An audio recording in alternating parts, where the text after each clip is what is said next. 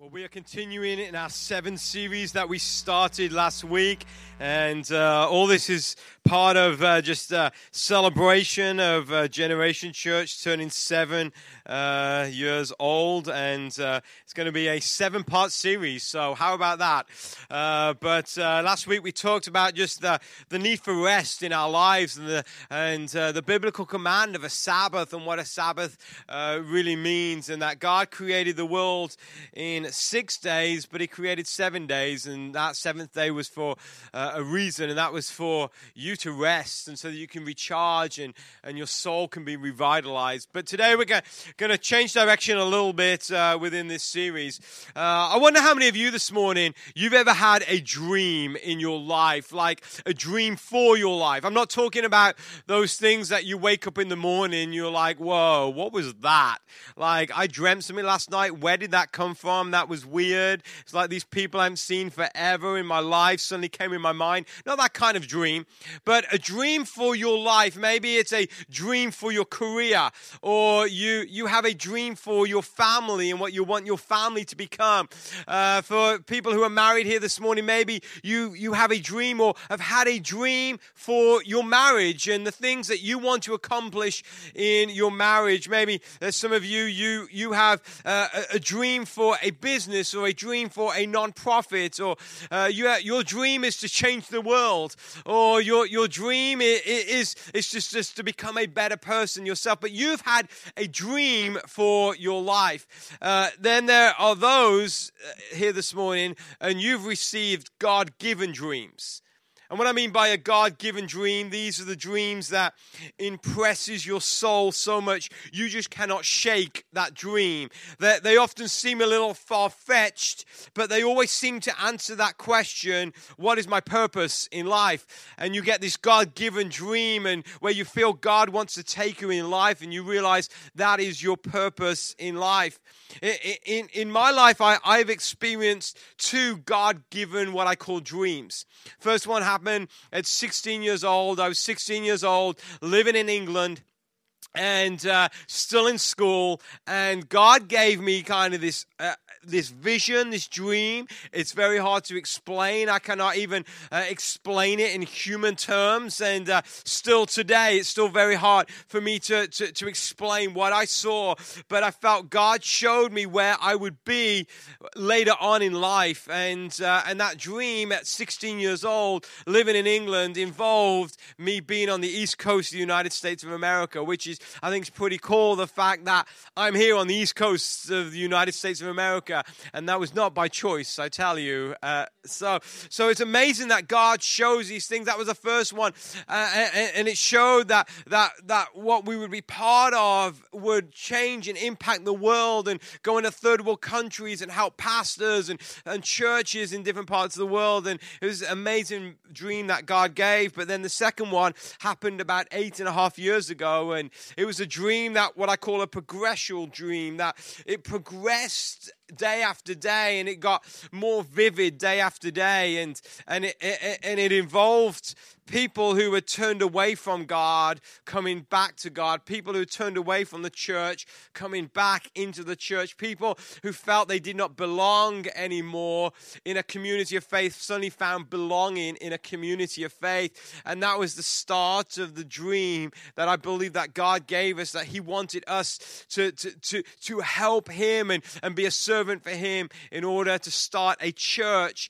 where people who had gone away from God would come back and find the life-saving knowledge and faith in Jesus Christ. And that's how Generation Church started 8.5 years ago, with this little dream that just got more vivid and vivid. But this is what I know about dreams for our lives, especially God-given dreams. And so if you feel that God has impressed something on you to do in your life, and you feel that God has given me this God-given dream, then this is what, in my experience, I know about these God-given dreams. Number one, they will appear too great to humanly attain.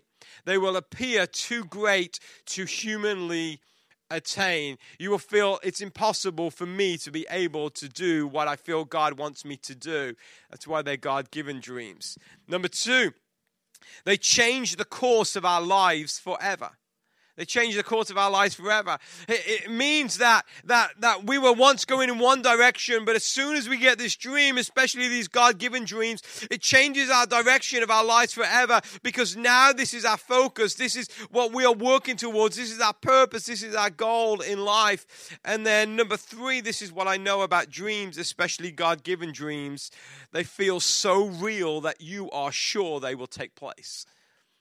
That there is a supernatural faith that just comes, that you feel, I know it seems humanly impossible. I know I just feel I can't do what I feel God is leading me to do, but this is what I know, it's going to take place. You just have this faith that God just gives, this supernatural faith. And there was a man in the Bible who had a dream. And his name was not Martin Luther King. He was not in the Bible, but he had a dream as well. Pretty cool dream as well he had. But this guy, his name was Jacob. And Jacob had a God-given dream. Things had been going pretty well for Jacob. Now, Jacob is the grandson of Abraham, who was like the father of the Jewish faith. And Jacob had been living a life where he had been fairly blessed. Now, Jacob's dad was Isaac, who was the blessed son of Abraham. Now, Jacob had a brother. He had a twin brother, and Jacob's twin brother, his name was Esau.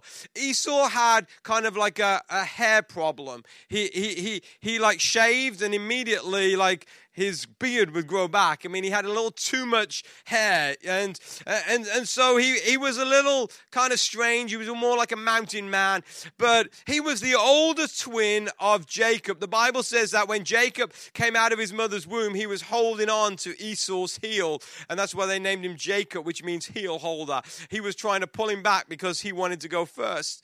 But he was the second son of Isaac. And the reason things have been going pretty well for him, because in that culture at that time, the firstborn son was the blessed son of the family. The firstborn son was the one who would carry the family name. They would be the one that would take the direction of the family for future generations. They were the one who would receive the inheritance from the father. And the reason I say things have been going pretty well for him is because somehow he had tricked his father and his brother Esau into giving him the blessing. So Esau, even though he was the firstborn son, he deserved the blessing. Jacob got the blessing. And in his culture, he had no right to take the blessing. He had no right to lead the family name forward, for that was Esau's job. But he was blessed. And in future generations, the Bible talks about the God of Abraham, the God of Isaac, and the God of Jacob. Instead of the God of Abraham, the God of Isaac, and the God of Esau, Esau's name is kind of wiped off the map because Jacob now is the blessed son. So things had been going pretty well for him.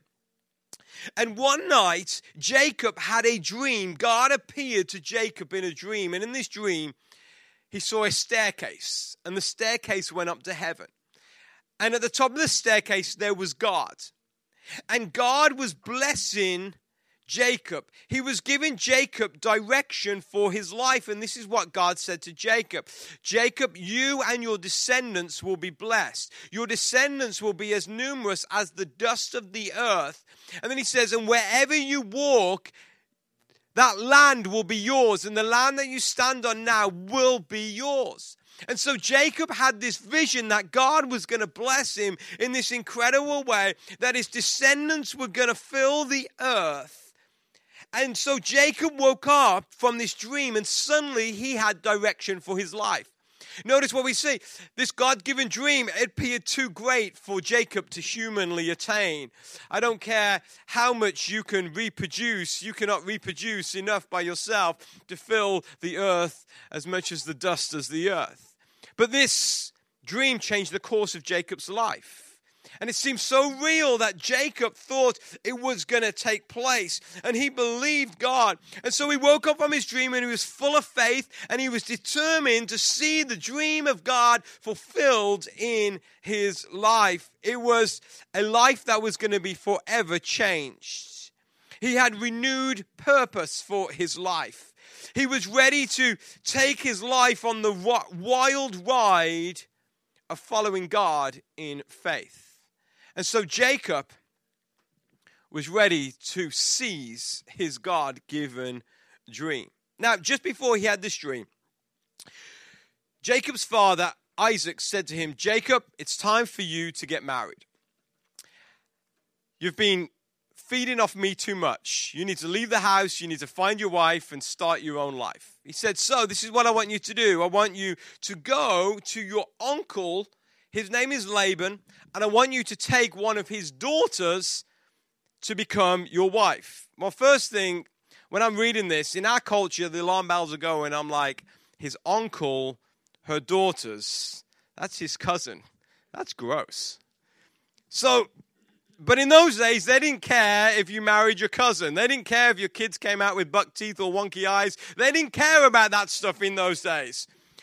So he says, "Go to your uncle Laban, and I want you to take one of his daughters as your wives." And so he started the journey to Laban's house, and that is when he had this God-given dream. Now, when Jacob arrived into town, the town where his uncle lives, suddenly he starts to see the first glimpses of God fulfilling the dream, God fulfilling the vision for his life, God fulfilling his purpose. So if you've got your Bibles, if you want to turn to Genesis chapter 29, and we're going to read through most of this today, this chapter. We're going to start reading at verse 1. If you don't have your Bibles, then it will be on the screen. But this is what it says. "Then Jacob hurried on." This was after the dream he had from God. "Finally arriving in the land of the east, he saw a well in the distance. 3 flocks of sheep and goats laid in an open field beside it, waiting to be watered. But a heavy stone covered the mouth of the well. It was the custom there to wait for all the flocks to arrive before removing the stone and watering the animals. Afterward, the stone would be placed back over the mouth of the well. So Jacob went over to the shepherds and asked, 'Where are you from, my friends?' 'We are from Haran,' they answered. 'Do you know a man there named Laban, the grandson of Nahor?' he asked. 'Yes, we do,' they replied. 'Is he doing well?' Jacob asked. 'Yes, he's well,' they answered. 'Look, here comes his daughter Rachel with the flock now.' Jacob said, 'Look, it's still broad daylight, too early to round up the animals. Why don't you water the sheep and goats so they can get back to pasture?' 'We can't water the animals until all the flocks have arrived,' they replied. Then the shepherds moved the stone from the mouth of the well, and we water all the sheep and goats.' Jacob was still talking with them when Rachel arrived with her father's flock, for she was a shepherd.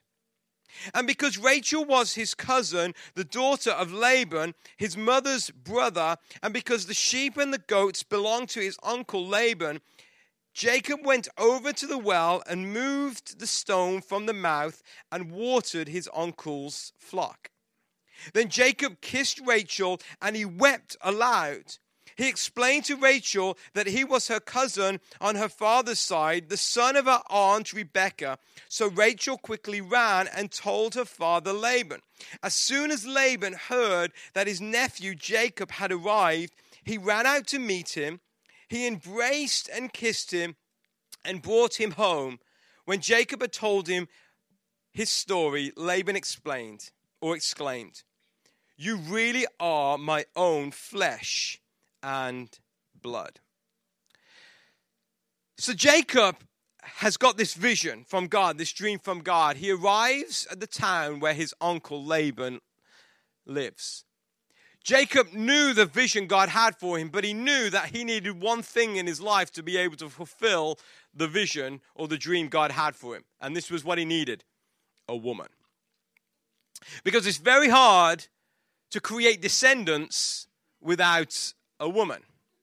So he knew he needed a woman. It would be very difficult to fulfill the vision God had for his life, even though God can do the miraculous in the impossible. He knew he needed a woman. And then a woman walks into his life. Her name is Rachel. And he looks at her and he thinks, what a woman. This woman is like no other woman. She may be my cousin, but she is a hot cousin.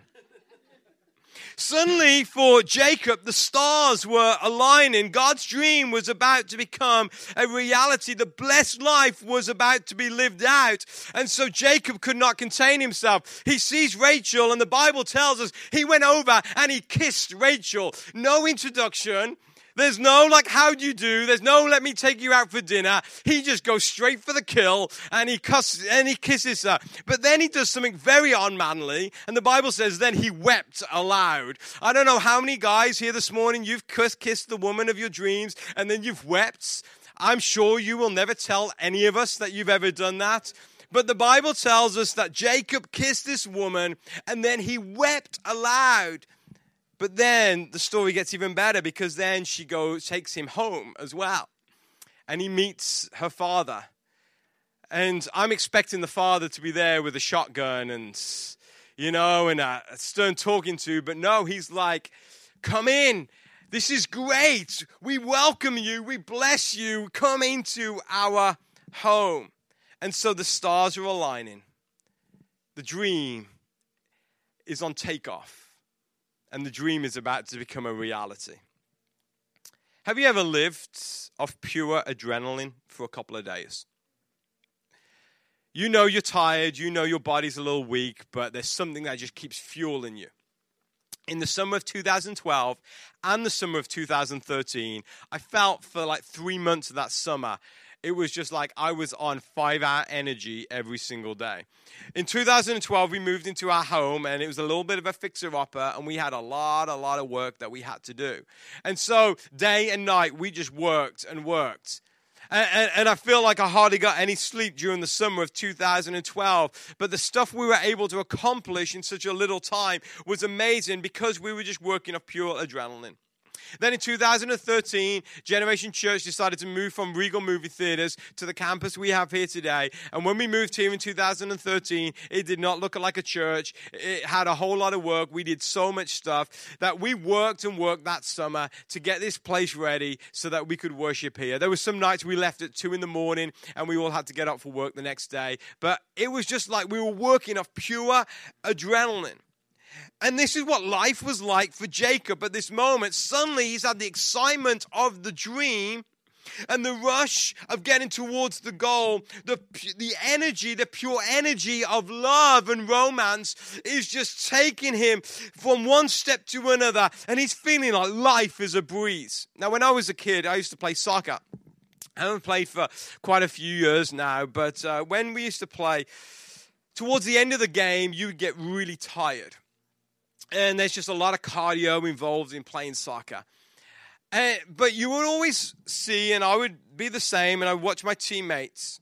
Everybody would be tired. Their legs were getting heavy. You couldn't chase down the ball as quick as you would want to. You couldn't make the tackle as quick as you want to. But if the ball started to go towards the opposition's goal, suddenly everybody got renewed energy. Everybody just started chasing it, and it was like you had only just started the game instead of being playing for 80 minutes. And nobody felt tired when the ball was going towards their goal. The thought of scoring the winning goal, the thought of putting the ball in the net, it was like the adrenaline just started to rush. But as soon as the ball started going the other way towards your own goal, suddenly the legs started getting heavy again. You felt like you just couldn't chase it down. Suddenly, you just wanted just to stay there and let someone else take care of making the tackle. But because the legs were heavy. Because when things are going well for you, it feels like life is easy. But when things start going bad for you, life is difficult. And this is what happened for Jacob. Life was going easy for him. And so it was like he was about to score a goal. And so let's continue reading verse 14 of Genesis 29. It says, Laban exclaimed, "You really are my own flesh and blood." After Jacob had stayed with Laban for about a month, Laban said to him, "You shouldn't work for me without pay just because we are relatives. Tell me how much your wages should be. Now Laban had two daughters. The older daughter was Leah, and the younger one was Rachel. There was no sparkle in Leah's eyes, but Rachel had a beautiful figure and a lovely face. Doesn't talk about personality at all, does it? But anyway. Since Jacob was in love with Rachel, he told her father, "I'll work for you for 7 years if you give me Rachel, your younger daughter, as my wife." "Agreed," Laban replied. "I'd rather give her to you than anyone else. Stay and work with me." So Jacob worked 7 years to pay for Rachel, but his love for her was so strong, it seemed to him just a few days. Sounds like a Hallmark movie, right? And it says this, "Finally, the time came for him to marry her." He says, "I fulfilled my agreement," Jacob said to Laban. "Now give me my wife so I can sleep with her." Almost seems too good, right, to be true. He walks into town. Suddenly the first woman he meets is the perfect woman. The Bible says that she had a beautiful figure and a lovely face. On top of that, she was single. She was a farmer, so she didn't mind getting her hands dirty, but she was beautiful. The Bible says that he worked for 7 years for her. Think he worked alongside her for 7 years. It wasn't like she was just in a distant place and he worked, then he went to her, but she was a farmer just like him. They worked together for 7 years, but it only seemed a few days. And then after 7 years, I love what Jacob said. "Laban, I've worked for you for 7 years. Now give me Rachel so I can sleep with her." I mean, come on, dude. You know, it's like you are about to marry your princess, you know, and you should be thinking we're going to have long romantic walks together. We're going to sit together on the porch, you know, watching the sun come down. We're going to watch our kids grow up together. We'll have romantic dinners. No, all Jacob is thinking is about he's going to sleep with her. And girls, that is just what guys think about all the time. That's it. I'm just telling you that. But everything is going great. He's worked hard for 7 years. He's about to have his hand in marriage. And this is what I know. When you really love someone, you have no problem waiting for them. And if you're single here this morning, let that be a lesson to you. If someone is trying to pressure you into stuff, if they really love you, they will wait for you. They will wait for you. Jacob waited 7 years. And let me just say, ladies, real men know how to wait. Real men know how to wait. And Jacob was a real man. When you have passion, the mundane does not bother you. 7 years of just doing the same job, time after time, just to get the woman of his dreams. But he had passion for this woman. It did not bother him. But one lesson in life I wish I discovered earlier. I wish I discovered many years ago when I first got my first God-given dream. And this is the lesson in life that I wish I had learned. And I want to tell every one of you who have got a dream for your life or a God-given dream for your life. And this is what I discovered. Every dream, especially God-given dreams, have moments when they feel like a nightmare. I'll say that again. Every dream, especially God-given dreams, have moments when they feel like a nightmare. Just because things may not go as planned, just because the passion may suddenly die, just because the mundane suddenly gets on your nerves, just because you find yourself in a place you never thought you would be, it does not mean the dream has died. And so many people go through moments where they are living the dream and then suddenly a nightmare comes along and they give up because they think the dream has died. They think that God doesn't care about them anymore. They doubt God in the whole thing. But I tell you, every single dream, especially God-given dreams, have moments when you will think it is like a nightmare. The dream of God for your life has to go through the darkness of a nightmare for the dream to be fulfilled. and many do not survive this, especially in their faith.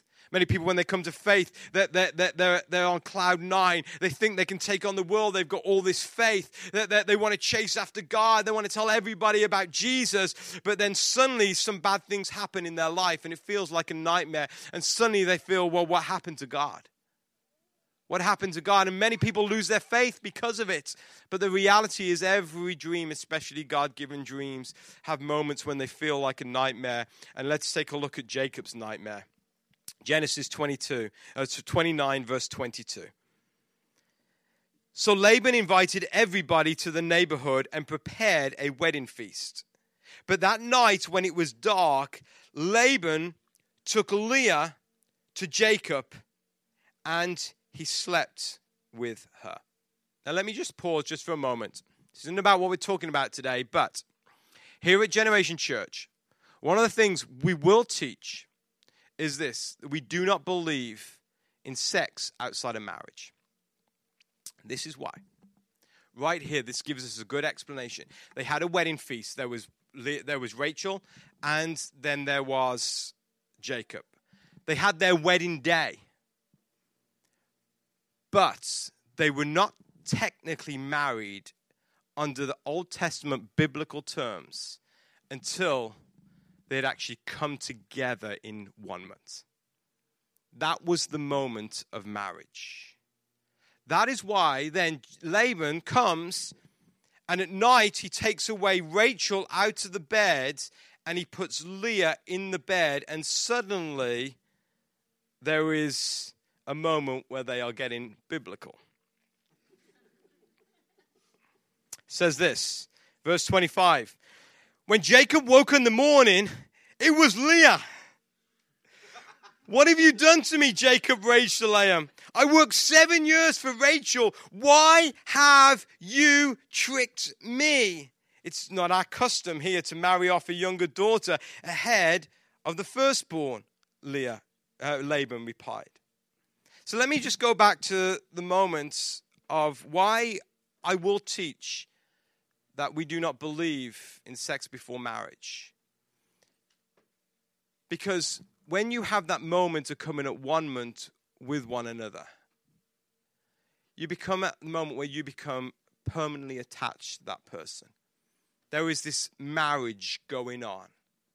And if that's going on outside of asking God to bless your marriage, then God's blessing is off your marriage. That is why we will teach it, and that's why the Bible talks about it. Because it's not so much the ceremony, it's the act of coming together in one moment with one another. So they had the wedding day, and suddenly Leah is in Jacob's bed, not Rachel. Jacob wakes up the next morning and turns over, and he sees the female version of Shrek. I mean, that's a little cruel to Leah. She wasn't really that bad. But I love how the Bible tells us. The Bible tells us in verse 17, it says, Leah had no sparkle in her eyes. Basically saying, Leah was no eye candy at all. She wasn't the better looking. She wasn't the one that Jacob loved. And suddenly he's worked, and the dream is coming, and he's thinking, we're going to fill the earth with our descendants, and it's going to be Rachel and myself. And then suddenly the other sister is in the mix. Suddenly Leah is there. It is a nightmare. You've fallen in love with this beauty. You've worked for 7 long years. You've been dreaming of your wedding day. You're dreaming of your honeymoon. You've been working for 6 months just doing crunches every single day so your wife can see a six-pack, and it is Leah, not Rachel. Just think of the emotions at this point. All that you thought that was going to happen didn't happen. The dream has died. You're now asking the why questions of life. You're wondering, God, do you really care about me? You're doubting God. You're hurt. People in your life have come, and people that you trusted, people that you looked up to, they've hurt you. They've cheated you. Your life is not turning out as you imagined or hoped or believed. You've worked for 7 long years, and all you have to show for it are the Leahs of this world. But yet Jacob shows some fight within him. If I was Jacob, I would have left. I'd have been like, okay, I'm out of here. But the hurts did not kill Jacob. The pain made him pause, but it didn't stop him. For he knew that Rachel was the girl for him. So the Bible tells us in verse 27, it says, Laban says, but wait until the bridal week is over. Then we'll give you Rachel too, providing you promise to work another 7 years for me. So Jacob agreed to work 7 more years. A week after Jacob had married Leah, Laban gave him Rachel too. Then verse 30, it says, so Jacob slept with Rachel. So they got married, and he loved her much more than Leah. I feel sorry for Leah, I really do. Then he stayed and worked for Laban the additional 7 years. Notice Jacob didn't fight it. Many of us would have got our lawyers. We would have told our whole family. We would have told everybody about it. We would have tried to bring Laban down. He cheated us. He hurt us. He tricked us. But Jacob didn't fight it. He chose not to hold a grudge against Laban. In fact, he understood that God was in control. It was God's dream, and God would fulfill it. So he waited. Then he got his woman, Rachel, a week later. And then he showed Laban the faithfulness that Laban never showed him. And when you honor people, even when you are wronged, you eventually will be honored. And just because someone may have wronged you in your life, or somebody may have hurt you, maybe a family member or a friend or a stranger, and they've hurt you, don't hold a grudge against them. Don't become bitter against them. Instead, show them the faithfulness that they never showed you. That is a Christ-like manner. When you choose to respect those who don't deserve to be respected, you come out the victor in the end. What I love about this story, though, is just how we see the hand of God in all of this. The Bible says that Jacob starts to be blessed. In fact, Jacob's business starts to grow. Jacob starts to become more blessed than Laban. And eventually Laban lets Jacob go out on his own, and Jacob becomes a prosperous man. Everywhere he went, Jacob was blessed. He starts to see the hand of God in his life, and the God-given dreams starts to be fulfilled. In fact, Jacob in the end ends up having 12 boys and a daughter. And it's through those boys that the tribes of Israel starts to come together. And before long, as we continue to read the Bible, we start to see that the children of Jacob are as numerous as the dust of the earth. The God-given dream that God gave that day on the way to Laban's house, that God gave to Jacob and said, you will be blessed, you will be as prosperous as anybody else, you will fill the earth with your descendants. It came about when you read the Bible. But this is where I see the hand of God. The blessing did not come through the womb of Rachel, but the blessing came through the womb of Leah. Rachel couldn't have children. Leah could. In fact, after many, many years, Rachel finally had a child called Joseph, and then a child called Benjamin. But when you look at the history of Israel, and how God blessed this family, you will see the most blessed children are the ones that came from Leah. In fact, you will find that some of the most incredible men of the Bible did not come through Rachel, but they came through Leah. King David, who was seen as the greatest king of all, came through the seed of Leah. Solomon, the wisest man who ever lived, came through the seed of Leah. Hezekiah, one of the greatest kings ever, came through the seed of Leah. Even our Lord and Savior, Jesus Christ, came through the tribe of Judah, which was a son of Leah. And what may seem like a nightmare to you right now, maybe you're in that place where you've woken up and you've turned over and it's not Rachel, it's Leah. And what may seem like a nightmare to you right now may actually be God's way of bringing forth the dream and bringing into existence the new day. Romans 8:28 tells us this, that for we know that God causes everything to work together for good for those who love God and are called according to his purpose for them. And even though you feel that the dream has died, maybe it's in that death that God is reviving that dream. What may feel like a nightmare right now may come back to be a new day for you where God will bring the blessing into your life. I don't know what season or stage of life you're in right now. Maybe you're in that place where God has given you a dream and you are passionate for it. You are chasing after this dream that God's given to you. If that's you, keep going. Don't give up. Go chase after what God has given you. If you feel faith within you, then let faith arise and go and walk by faith and not by sight. Don't back up. Don't let go. Just walk in the dreams that God has for you because God is making your path straight. If you are in a place right now where you're working towards that dream, but it's just taking a little bit of time, you feel you're in that 7-year stretch like Jacob was, then I encourage you, let the vision stay fresh. For the road ahead is long, but time always goes quicker when you're having fun. So make sure while you're working towards that dream, you have some fun as well while you do it.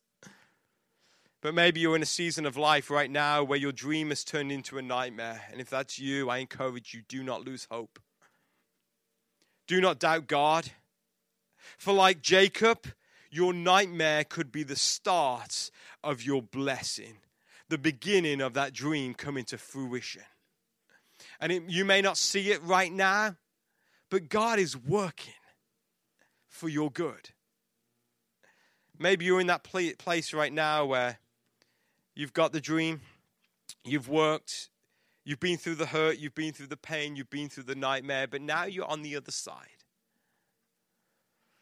You're in a place of peace right now where you've forgiven those who have hurt you.